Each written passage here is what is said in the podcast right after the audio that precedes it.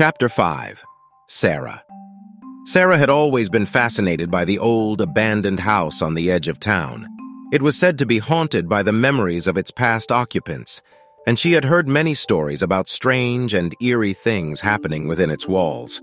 Despite the rumors and warnings, Sarah was determined to explore the house and find out the truth about its haunted past. One day, she finally mustered up the courage to enter the house. As she stepped through the front door, she felt a chill run down her spine. The inside of the house was dark and musty, and the air was heavy with the weight of memories.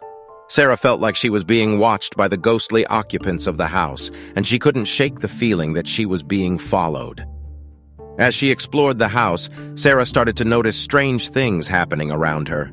Doors would creak open and shut on their own, and she would hear strange whispers and laughter in the distance. She began to feel like the house was alive and was trying to communicate with her. Sarah continued to explore the house, despite her growing fear. As she entered a room on the second floor, she was suddenly overcome with a sense of sadness and despair. It was as if the room was filled with the haunted memories of the past occupants, and she could feel their pain and suffering. Sarah was about to leave the room when she heard a voice whisper, Don't go. I need your help. The voice was faint and distant, but it was clear enough for Sarah to understand. She was shocked and didn't know what to do. Sarah, who are you? Voice, I'm a ghost. I've been trapped in this house for many years and I need your help to escape. Sarah, what can I do to help you? Voice, You have to help me remember. I need you to help me remember my past so I can finally find peace. Sarah was skeptical, but she was also curious. She decided to help the ghost remember its past. As she explored the house, she discovered old photographs, letters, and diaries.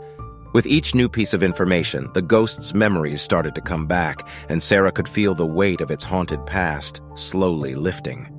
As the ghost's memories returned, Sarah realized that the house was haunted by the memories of its past occupants, and that they were trapped there because they had forgotten their past. She realized that the ghost needed her help to remember its past so it could finally find peace and move on. In the end, Sarah helped the ghost remember its past, and it was finally able to find peace. As it left the house, Sarah felt a sense of satisfaction and fulfillment, knowing that she had helped a ghost escape its haunted memories.